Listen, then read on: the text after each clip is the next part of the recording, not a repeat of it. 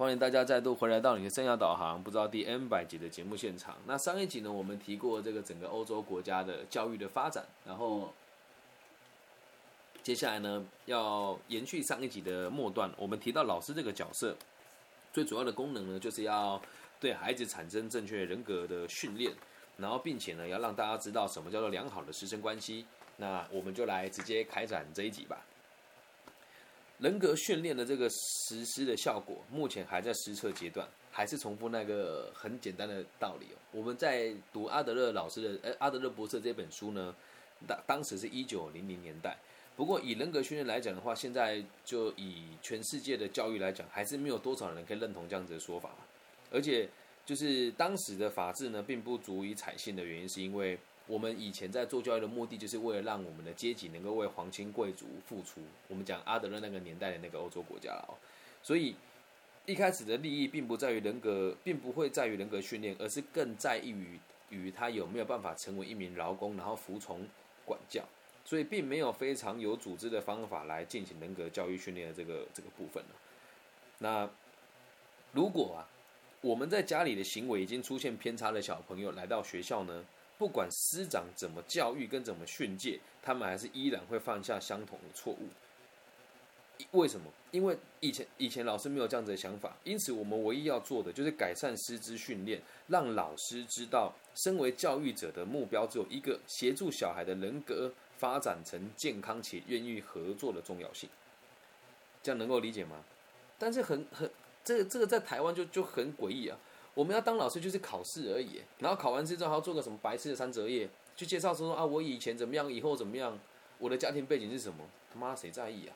我们在意的是你对教育这份工作有没有认知。可是最可悲的事情是，这在评分的老师们，他们也不觉得人格教育的重要。讲个真实的案例给大家听哦，这是我去参加教育这个青年发展署的青年咨询委员。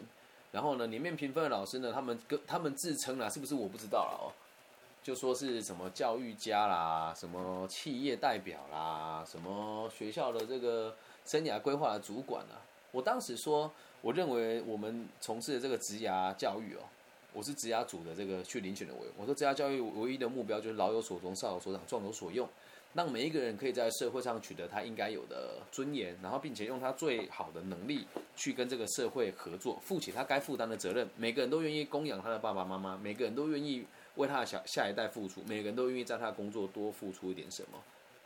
我认为这是生涯规划最重要的地方。然后我问他们，那大家有没有读过个体心理学？知不知道我们以教育来讲只有2个目标？他们完全答不出来欸。所以理所当然了，我没有选上啊我没有选上哦，对，我没有选上，对，理所当然嘛。为什么他们不懂这个东西啊？教育只有2件事哦，从个体训练出发，一就是教育孩子自立，让他相信自己有能力在这个世界生存下来；2就是让他能够跟社会协调的合作，就是他相信自己有能力之后呢，可以奉献给社会，并且和大家取得快乐的相处方式。教育就这2件事情而已，他们不懂啊。那你说是不是应该要去改正它呢？是啊，所以记得，如果你今天是以后要当老师的人，或是你自己就是当老师的人的话，请把这句话听进去，好吗？你把他教会这个技术很好，我觉得这没有什么。不管是哪一个学科，勤加练习都不会太差的。我们要做的事情是带他们理解，有没有可能让自己相信自己的能力，在未知的世界当中慢慢一步一步的成长，这才是最重要的嘛。然后再看到下一段，阿德勒博士说，他在这个学校呢进行了很多工作。他之前呢，在这个维也纳的时候有看过，当时他认为走在时尚尖端的这个教育方式哦，就是一般在维也纳当时哦，在1900年代的时候，一般学校呢就会有精神病专家来辅导小孩，会给小孩子呢这个教养呢提供一些建议。但是如果老师不赞同他们的意见呢，或是不懂得配合，那这群精神病学家这些精神病学家也是一点作用都没有的嘛。有人说现在很卡吗？现在你们听到这个是很卡的状况吗 ？IG 的朋友卡不卡？太多开了，那我看一下 ，Clubhouse 也很卡吗？我来把一些不必要的程式关掉。所以这个 IG 的朋友现在是很卡的状况吗？我找个 moderator， 我们找这个本节目的 SHE。请问沈助教，我们在 Clubhouse 这边是很卡的吗 ？Irene， 这个我们在 Clubhouse 这边是很卡的吗？是吗？你要开麦吧，我听不到你们说话。Clubhouse 有一种掉到水里的感觉。所以现在 Club 已经完全都听不到。真的假的？从那里就没有听到了。啊？现在很卡，好，那我试试看，我把 Fans 关掉好了。Fans 的 Polly， 如果你愿意的话，因为这边只有你一个听众，相对于其他平台，你这边人是最少了，所以 Polly 能不能麻烦你按我的 IG 的追踪，我会在 IG 继续开这个部分。那我先把 Fan 关掉。好，那这样子有没有好一点？这样子有没有好一点？好，问题排除了，我们就从这个精神病的专家进到学校的这个部分继续开展哦。OK， 这样好多了。好，那如果这个精神病的专家来到学校之后，然后学校的老师又不懂得跟他相处，那有什么用呢？对吧？所以在当时哦，这个精神病的学家一周呢只接见小孩一次或两次，甚至是2周才一次。所以这些专家并不会实际的去了解这个孩子的家庭啊、背景啊，还有这个学校以外的环境对他有什么影响。在这个地方，现在在台湾呢也是一样，台湾也会请这个心理师到学校跟孩子做这个评估，但是这群心理师呢，很有可能毕业不到1-2年，完全没有经验，他就开始接这个案件了。然后他去学校接这个案件的时候，有个问题是，学校老师也不一定认同他的做法，而在学校会有一个角色叫专辅老师。专辅老师的角色是什么呢？就是如果孩子在班级无法适应的话，会转接到专辅老师这边来。那专辅老师就要想办法给他更多的资源来协助他解决这个问题。而专辅老师手上其中的资源，就会请外面的心理师来帮他们做辅导。但这个外面的心理师一个礼拜也只来那么1次到2次，那不觉得孩子会被人家当做踢球皮来踢来踢去吗？以我自己小时候的状况啊，我很叛逆嘛，所以你跟老师吵架的时候，应该是老师自己跟你解决嘛。那老师如果处理不来你呢，会去哪里？训导主任跟教官那里嘛。那如果训导主任跟教官还是处理不了你，那怎么办呢？就会带你去辅导室嘛。那去辅导室之后该怎么办呢？辅导老师如果软硬兼施还是没用的话，就会让你转介去参加某一些这个协会跟基金会的这个课程嘛。那如果再不行呢，他就会建议你去看精神科医师，说你有什么暴力的倾向啊等等的。然后最后呢，大家都没有责任。你说这样子会不会太过分、太残忍？但现实状况就是这样哦。以在台湾的这个中辍生的状况来讲的话，在16岁以后啊，我们就可以不用去上学了。那16岁的孩子其实还是没有什么行为能力的嘛。那我认为台湾在这部分做的还不错的原因，是因为会有一个新的专案来协助他们来进行这个就业的转衔。我相信在听众里面可能会有人在这个地方上过我的课，所以在当时。从以前的问题到现在也都还没有被根本的解决。现在学校确实也有专辅老师，但是讽刺的事情是在台湾的专辅老师的主任、辅导室的主任不一定是辅导背景的哦。那你就可想而知嘛，当一个辅导专业者在很努力的推行他的政策的时候，但他的主管不懂这个东西，他会支持他吗？恐怕就不会了。这样能够理解吧？所以在这边呢，我们要去试着理解一件事情哦。有时候学校第一线的老师并不理解这个精神病专家，以现在来讲就是所谓的专辅老师跟心理师的这个想法，所以在讨论小孩子的问题的时候呢，基本上没有什么太大的帮助。如果有这个意外发生的，他就会应该要了解怎么处理嘛，因为大家都会一起讨论这些问题啊。那如果没有意外发生的话，这个事情就是放着，反正孩子只要不出事，大家就这样子放着放着，他就突然就长大了欸。对啊，就是会把夜店女生白天样子的主题还没开始啦，不要紧张，还没11点，它是有层次性的，我就知道大家都会这样。我现在会讲2个个体心理学的内容，然后最后再讲我人生故事给大家听。但我相信人生故事是最多人听的，但我还是想要做个体心理学的推广。好，你会是发现我们在教育的时候也是一样，国中教的，在这个不是国，要剪接了，我天啊，看一下现在几分，09:25，好。在小学的时候教着教着就到初中了，然后初中教着教的时候就到高中了，然后高中教着教莫名其妙就毕业啦。有哪个老师真的为你人生负责过啊？但你也不能怪这个教育体制，通常都是出了事之后才会大量的去检讨嘛。因此，在这个维也纳，他们当时就成立了所谓的心理咨询的部门，也就是所谓现在的辅导室，就从那时候开始的哦。那在这个书里面呢，我们会在本章的最后一章节来详述这个个体心理学里面所认知的这辅导室改革的工作。好，那再往下看，小孩子刚上学的时候啊，他面对的是整个社会的生活的新的考验，一项足以显露在他在发展上有什么缺陷的考验。你在家里看人家合作不好，通常难度不高，因为就只有爸爸妈妈、兄弟姐妹，或者是这个三叔公、四姨婆，没有其他人，都是你血缘关系以内的人嘛。但是，一到了这个学校之后，会加入其他的小孩，因此我们可以从孩子第一天上课的表现来看出这个小孩有没有被宠坏。如果孩子被宠坏的话，他就会有这个所谓的局限的社会感。什么叫局限的社会感？局限的社会感就是没有办法跟别人好好的相处跟合作，会很容易跟人家起冲突等等的。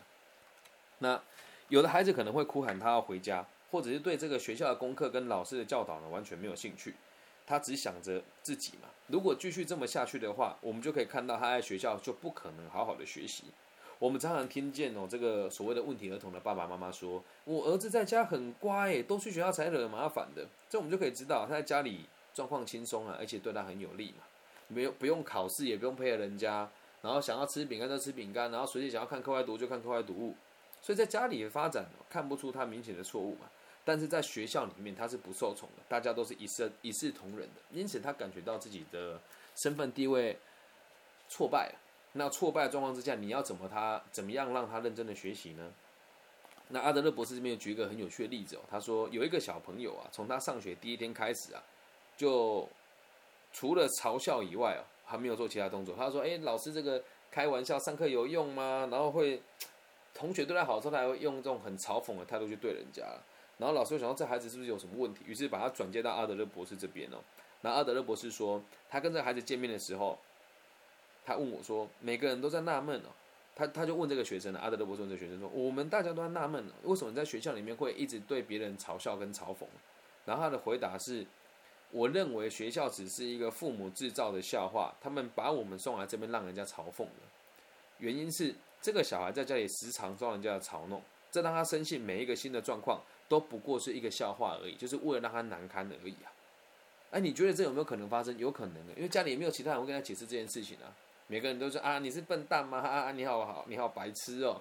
我说我怎么会这样？然后他做一件新的事情之后，他用嘲弄的方式去整他，一来是感觉不好，二来是，如果他这么认为了，他接下来就不会认真的学习啊，而且也没有人跟他解释过这个状况，这样能够理解吧？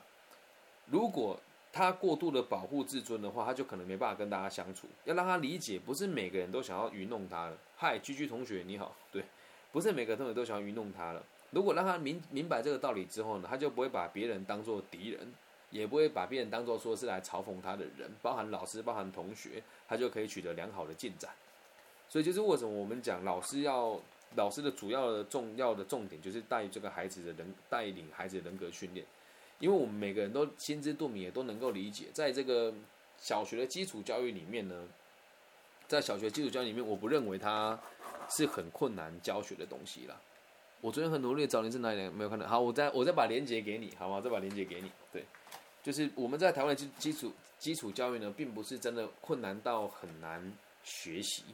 那到这个初中的时候也是一样，初中的时候跟不上就是跟不上啦。你要让他是对他的这个学习有基础的概念，而且在台湾的初中的这个评断，其实都是有读你就有分数的。我们的这个教育设计呢，在初中以前都还算是蛮友善的，但在台湾的高中体制基本上就是很狗屎啊，因为这个，在初中跟高中之间落差相当大，所以在高中真的很看天赋了。我在高中的时候，我的这个数学就真的不大行，但是后来也来个老师把所有的数学题目变成是用背的能够理解的。我后来在台湾考这个数学乙啊，我考了94分，我只错了一题。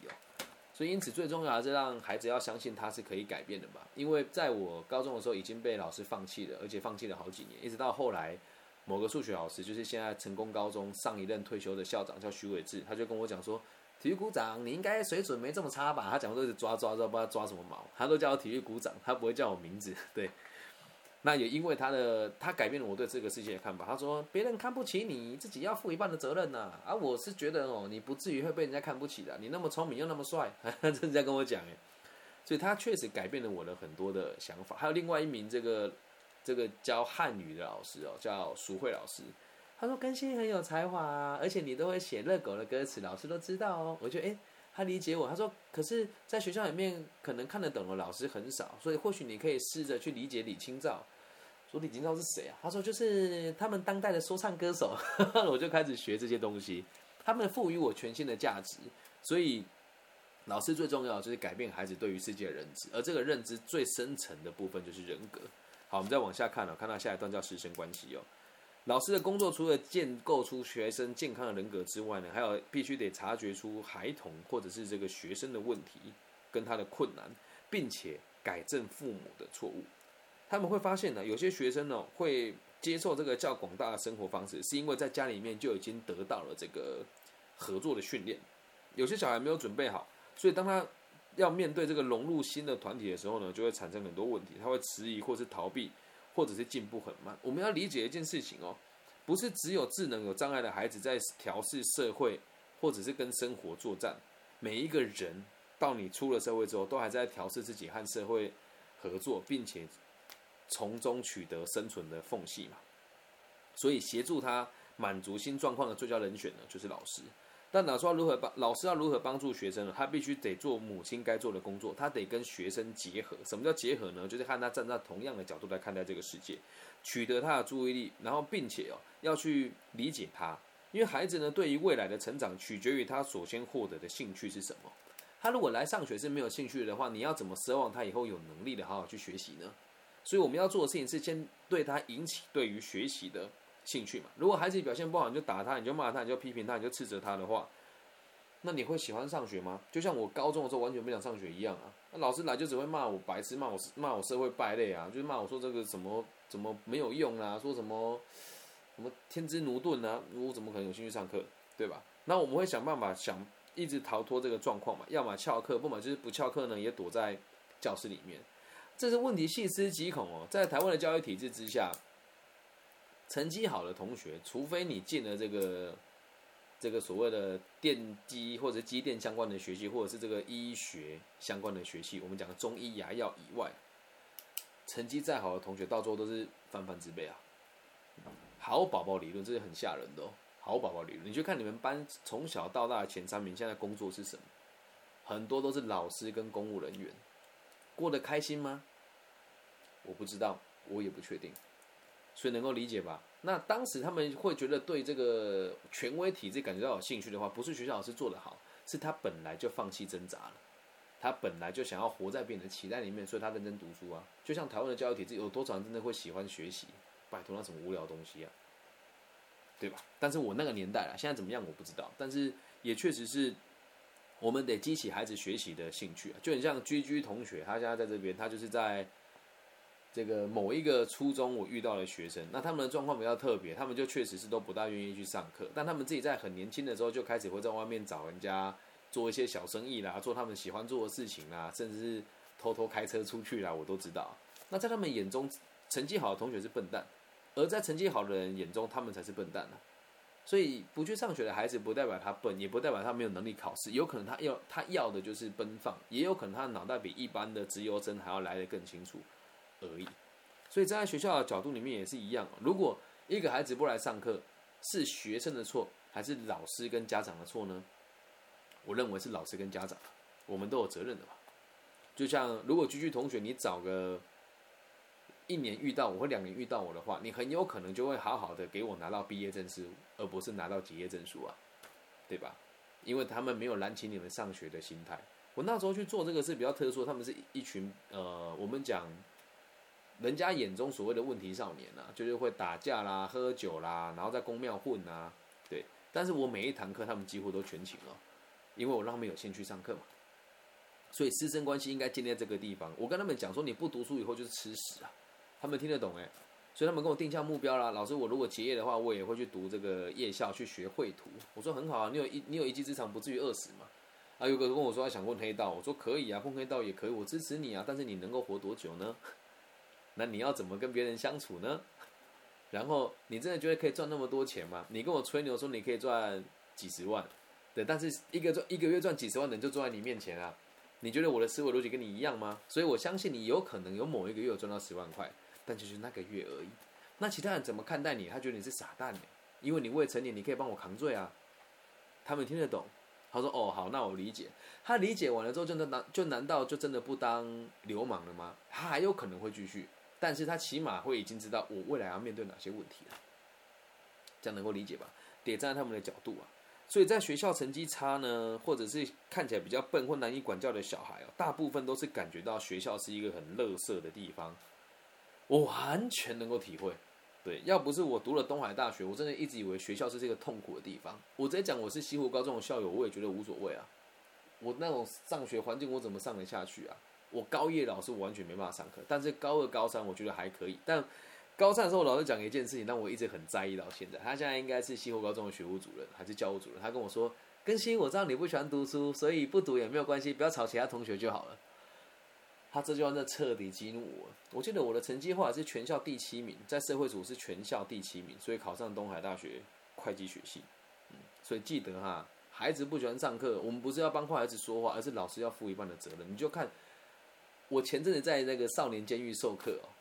我跟那些同学说，讲一句更难听的哦，你在这边上课呢，跟在外面高中读书呢，妈差不多啦，都差不多啦。你说有多自在？不要骗我啦，是能多自在，对吧？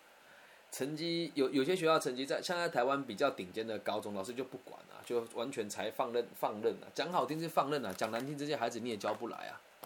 所以很多人会跟我说他在顶尖的高中教书，我不是嗤之以鼻啦，我就说那你为他做了什么？你还不是只会教育他去考一个好一点的这个顶尖大学，然后去台积电当人家的员工，你还会教育他人生吗？不会啊，为什么？你们的生活就是这样等退休而已啊。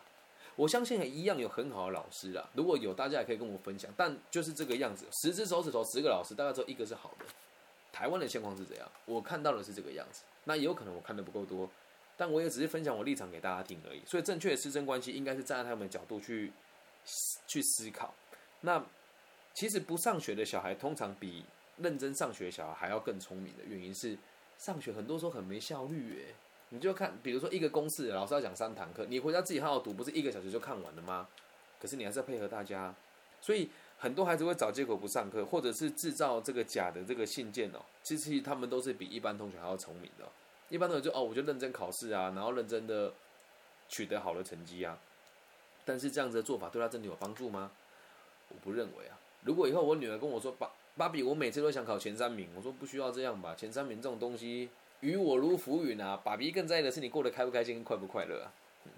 所以，如果是被排挤的孩子，他们会在学校外面结识其他的旷课的小孩，跟在外面游荡的小孩。